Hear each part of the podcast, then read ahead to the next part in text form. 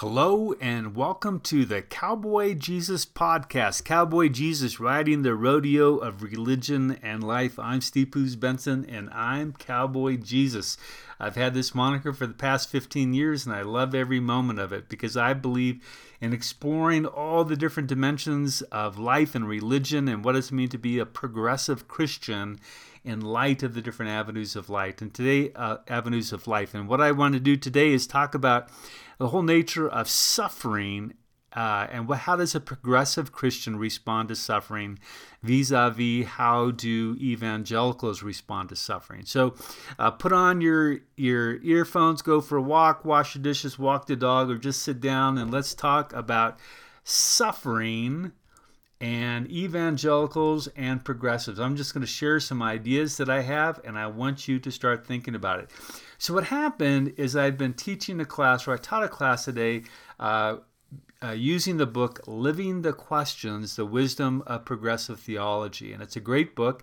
If you want to know what progressive Christians believe in, uh, and especially those of you who attend Columbine United Church, and I want you to get the book, Living the Questions, The Wisdom of Progressive Theology. They do a great job of laying out what us progressives believe. You know, it uh, it offers a direct con- contrast to what evangelical Christians believe. And it's so important because evangelicals have taken main stage today of what Christians believe. And when people think about Christianity, they think about evangelicals, and that's just simply not the case. There are many, many of us who are Christians who adamantly disagree with evangelicals, and we fall into the progressive camp. And I want to be a voice for progressive Christianity so that I can help you see that not all Christians are as closed-minded and judgmental as evangelicals are, especially when it comes to the nature of suffering. So let's just talk about suffering, first of all. Um, What about suffering? Where is there suffering in the world? I contend that suffering is all around us. I dug up a few statistics. So we have just eclipsed five hundred thousand U S citizens have died of the COVID virus, and the number is still climbing. I, I don't I don't know how many millions around the world have died of the virus, but if uh, five hundred thousand have died, this means there's about three hundred, uh, three million people three million people who are dealing with the grief of losing a loved one because of the virus. That's a lot of people who are suffering. Um, remember the Haitian earthquake? Uh, in the span of thirty-five seconds, thirty-five seconds, two hundred thousand people lost their lives in the in the Haitian earthquake. Remember the uh, tsunami in Indonesia? Uh, one hundred fifty thousand people were killed. Uh, in cancer, globally, seven point five million people die of cancer each year. In the U S, cancer kills one thousand five hundred people a day. Get this. Globally, there are six million auto accidents that kill three million people. That one staggers me. six million auto accidents kill three million people. In the U S, someone dies of heart disease every thirty-four seconds. The statistics are just overwhelming. I mean, there is a tremendous amount of suffering in the world. You know, and I believe as people of faith, especially as progressive people of faith, we have to respond to this suffering. Our belief in God, our faith in Christ in some way, shape, or form has to be accountable for the suffering, and I believe provides some type of answers to people about where is God in the suffering, how did God allow the suffering to happen, and what is our response to the suffering. Okay, there are um, major differences between how evangelicals answers the questions of suffering vis-a-vis progressives. When faced with suffering and tragedy, evangelicals usually ask the question, why did this happen? Why did God allow this to happen? Progressives ask the question, where was God when this happened? You see that? That's a, that's a huge distinction. Evangelicals, why did this happen? Why did God allow this to happen? Progressives ask the question, where was God when this happened? And there's a few uh, examples in the extreme, but I think they're pretty telling about um, about uh, where was God in the, what evangelicals ask, where was God, or how did, I gotta get this right, why did God allow this to happen? I was kind of stumbling over my words because I was trying to find a quote from the book, Living the Questions, and I've just found it. Um, from evangelicals, uh, their response to the two thousand four South Asian tsunami, uh, leaving hundreds of thousands of dead, religious leaders of all faiths struggle to speak to the why. There it is, why such incomprehensible disaster can happen. Uh, American television evangelists, ev- evangelists voiced repugnant and arrogant opinions from, quote, God was punishing those Muslims and Hindus for the way they treat Christians in their countries, to, quote, God was using the tsunami to warn the rest of us to mend our ways or else. Likewise, two oh five's Katrina, Hurricane Katrina inspired Billy Graham's son, Franklin, which, oh my gosh, I, Franklin Graham, I just can't stand the guy. Uh, Franklin Graham claimed that God targeted New Orleans because of its being a wicked city full of sexual perversion and satanic worship. In other words, you see, it's the why. Why did Katrina happen? Because it was a, a sinful city. And so since they were a sinful city, God targeted them to punish them for their actions. Here's another one. I gotta uh, give me just a second to turn the pages I need to to get to this quote um, that turns my stomach from uh, Jerry Falwell. Pat Robertson was talking with Jerry Falwell about nine one one and why nine one one happened, and um, and Jerry uh, Jerry Falwell said he said this. They threw God out with the help of the federal court system. They threw God out of the public square and out of the school. The abortionists have got to bear some burden for nine eleven because God will not be mocked. And when we destroy forty million little innocent babies, we make God mad.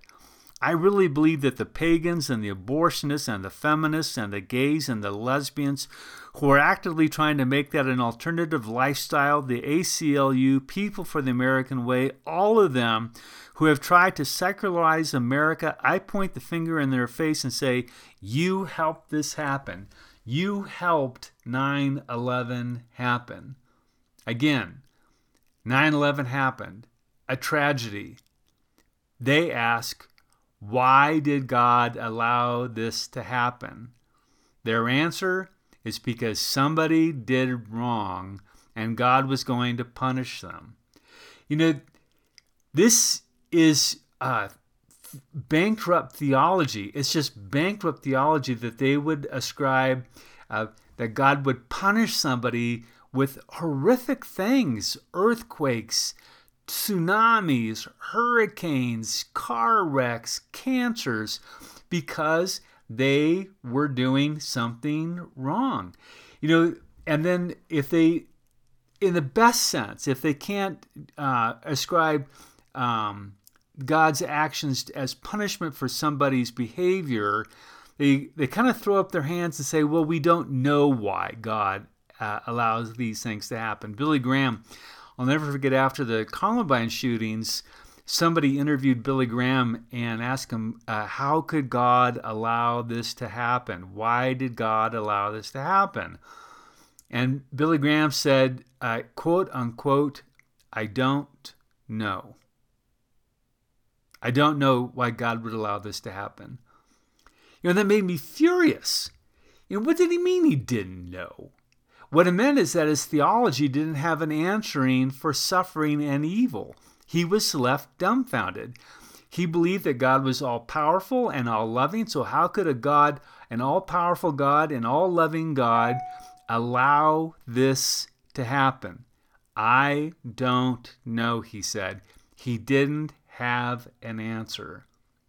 You know, this is why I'm a progressive Christian, because I believe there are answers.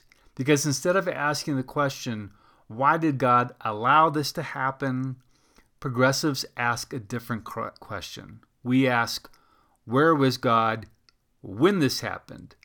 Our answer is God is with us. You know, I think this goes back to the notion that we just believe suffering happens.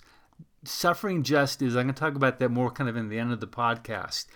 But suffering just is. And for us, then it goes back to a question of God's will.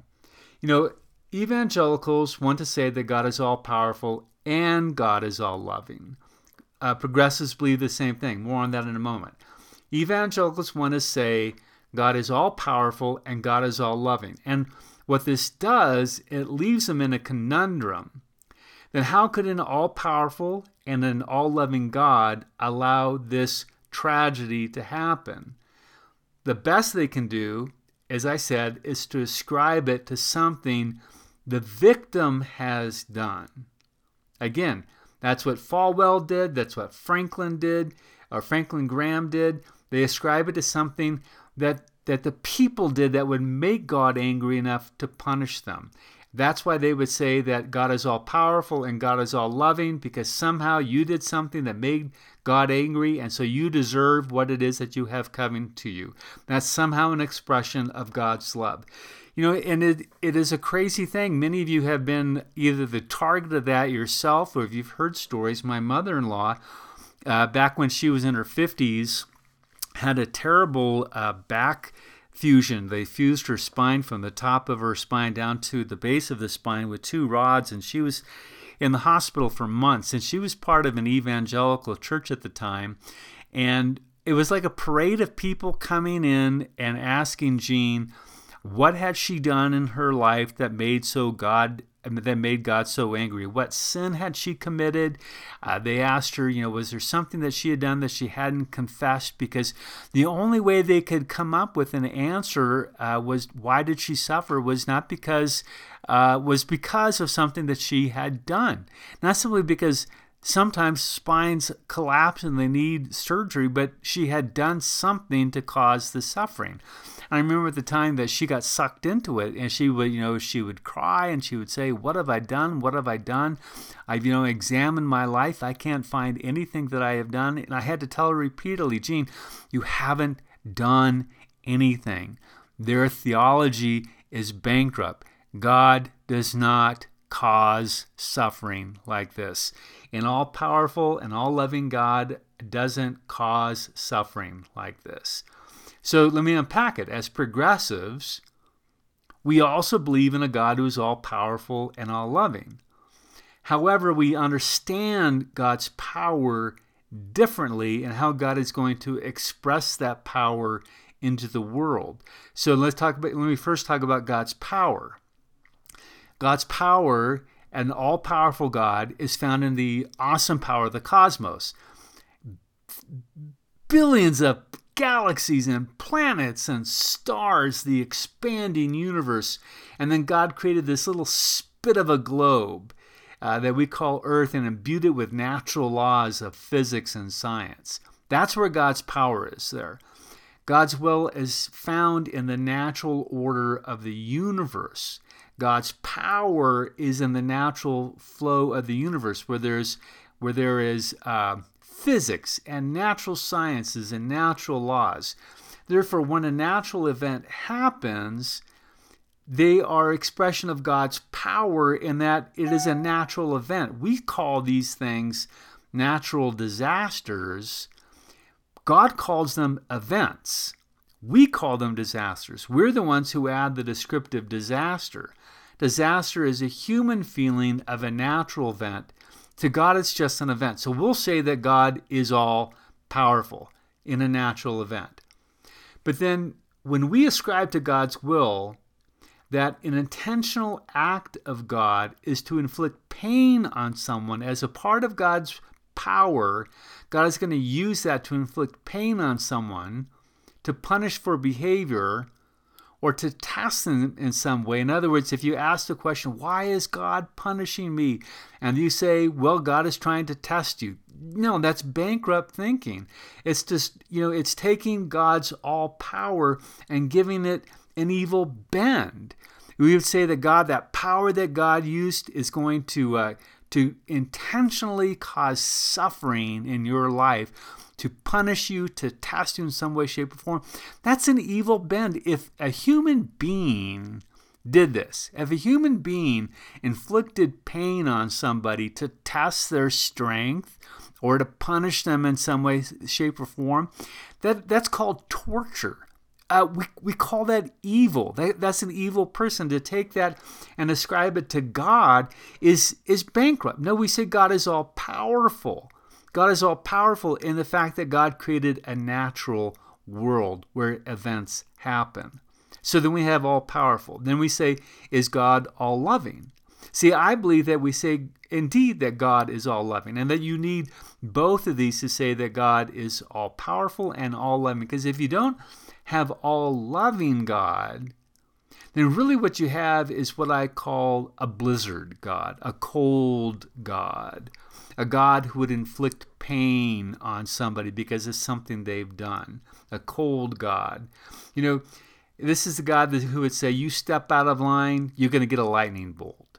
You act in evil ways, you get a tsunami. You act in evil ways, you're going to get a nine eleven. You act in evil ways, you're going to get cancer. Uh, you act in evil ways, you're going to get a car wreck. God is going to punish you in some type of things. Why do these bad things happen? Because you have acted in such a way that God is going to punish you. God is going to do this out of God's power. Um, I, and evangelicals say this. I don't know what they do with God's love. Uh, that God is somehow loving you by punishing you. I, I, I just don't get it. I don't get it. I mean, because as progressives, we approach it in a different way. If we say that God is only all-powerful and is going to punish you out of that power, I'm going to say, I don't, I won't, and I won't teach you. I don't want a God that is just all-powerful. I won't follow a God that is just all-powerful. And I won't teach you to follow a God like this. This type of God is cold and calculating and is able to whimsically just flick pain and punishment on somebody out of just his own, his or her own desire. You know, I don't want that. I'm not going to teach that. I'm not going to teach this evangelical view of God. As a progressive, I'm going to teach that God is all-powerful and all-loving. All-loving and all-loving God is present with us in the middle of our pain. That's why progressives don't ask the question, why did this happen? Because they're going to go to God's power and inflicting punishment. As progressives, we ask the question, where is God when the tragedy happens? Progressives say, out of God's power, God is there with us when it happens. Out of God's love, God embraces us when suffering happens. God is with us when we suffer. God is with us when we weep. God is pained when we pain. When our children die of diseases, God weeps with us. God is there to question us. Jesus said, blessed are those who mourn, for they will be comforted. Now, let's go to the uh, Holocaust. Elie Wiesel, uh, who is quoted in the book Living the Questions. Um, Wiesel was an author uh, who lived through the Holocaust, and he tries to wrestle with some pretty heady uh, theological questions um, with God and the Holocaust. And if you uh, have not read Elie Wiesel's Night, that is on everybody's you got to read this book before you die list. And and he makes the point of where is God in the middle of the suffering of Auschwitz. He doesn't he doesn't ask the question, why did God allow this? He asks the question, where was God? And he Wiesel comes up with the notion that God is with us. He tells this horrific story about one day after in the work camp, after an all-day work, Uh, people were called forward to be executed. And it's like there were three or four adults, and then a young boy was called forward. And they were put up on uh, blocks, and the nooses were placed around their heads, and the blocks were kicked out. And the adults died uh, very quickly from being hung, but the little boy hung there and was suffering. And they were forced to look upon this little boy who was suffering. And somebody behind Wiesel said, "Where is God? Where is God?" And Wiesel said, God is there. God is there. God is with the boy. God is with us. See, that's a completely different question than asking the question, Why did God allow the Holocaust to happen? It goes, then you're suddenly either you're in the you're in the weeds asking, well, what did the Jews do? Was God punishing the Jews because they weren't Christians? You know, why did God allow this to happen? We simply don't know why God allowed this to happen. That's the Billy Graham answer. We don't know.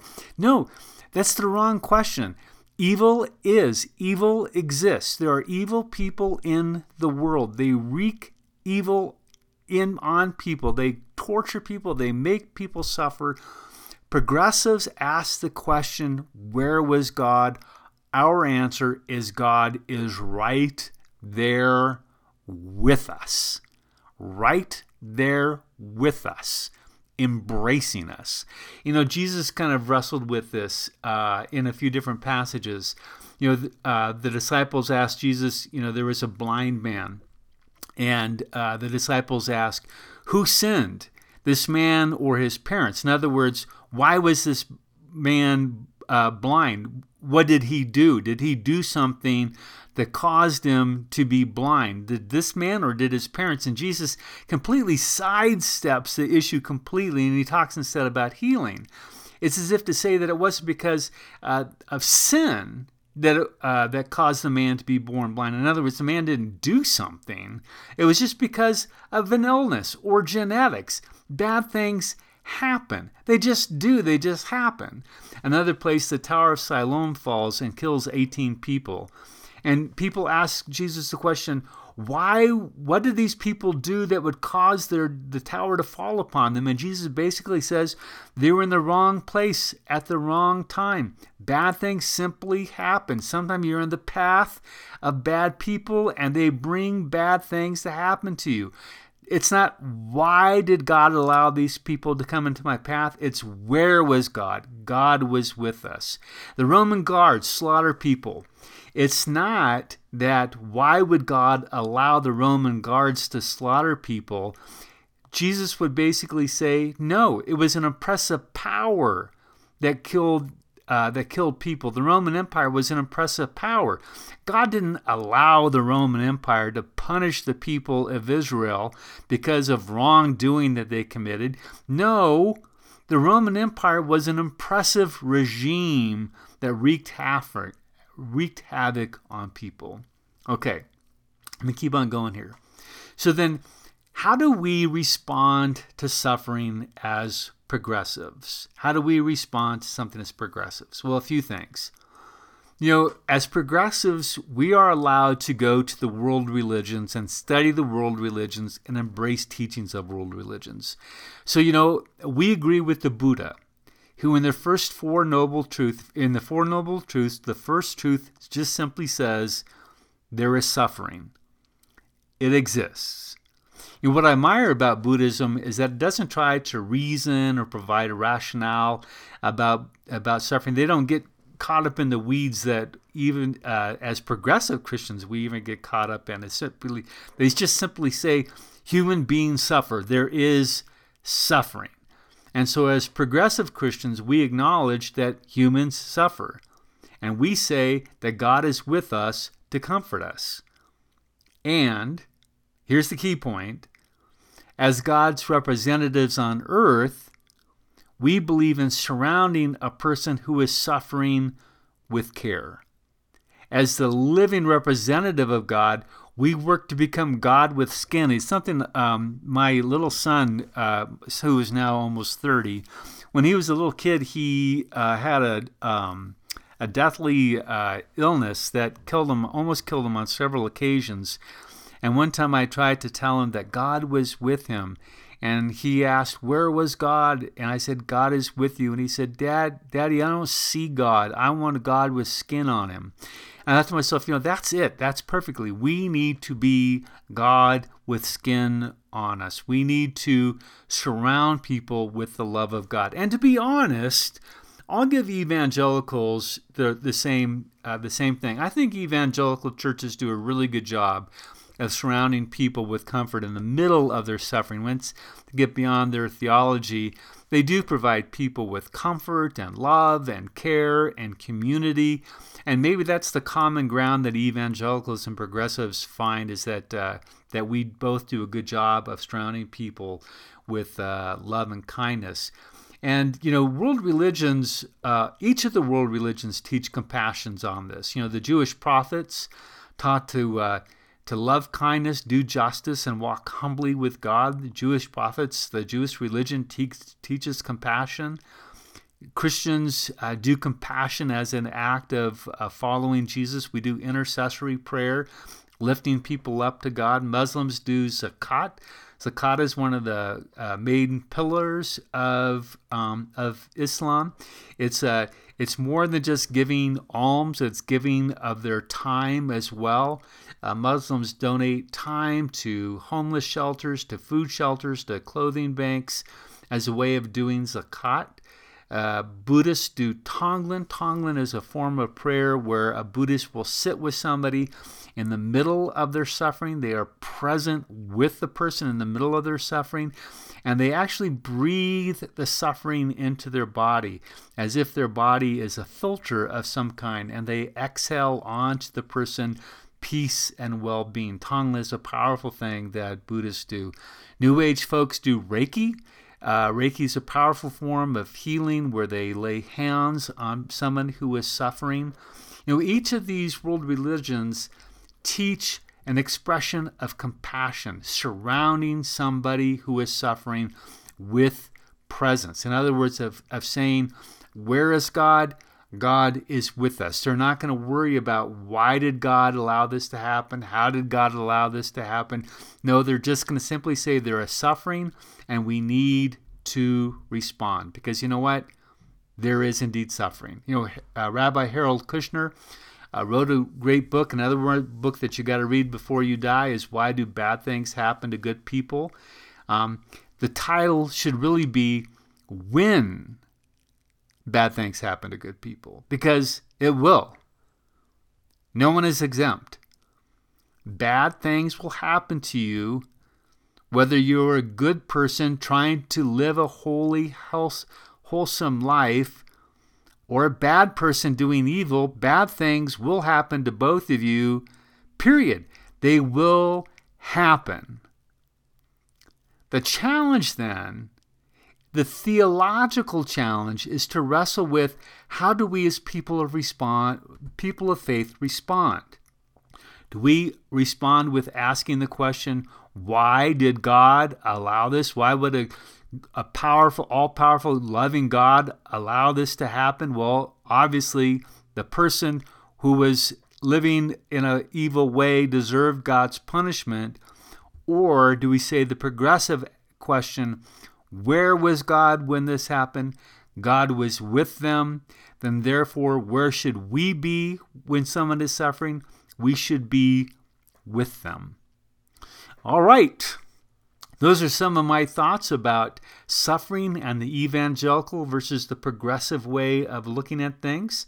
Thanks for listening to Cowboy Jesus today. I want you to uh, invite you to visit my website, stephen poos benson dot com. You can find something about the books that I've written, something about me. You can visit my Facebook page, Doctor Stephen Poos-Benson. Um, I try to post interesting blogs and quotes that I find, uh, all of them along, excuse me, along the progressive nature. I'm involved on Instagram. I tweet at Stephen Poos-Benson. I try to be active on all these platforms, and soon I'll be adding TikTok as well, trying to explore a platform that young people are actively engaged on, is TikTok. All right. You can we can connect in, in so many different ways. So let's stay in conversation with one another. Blessings from Cowboy Jesus. Have a great day.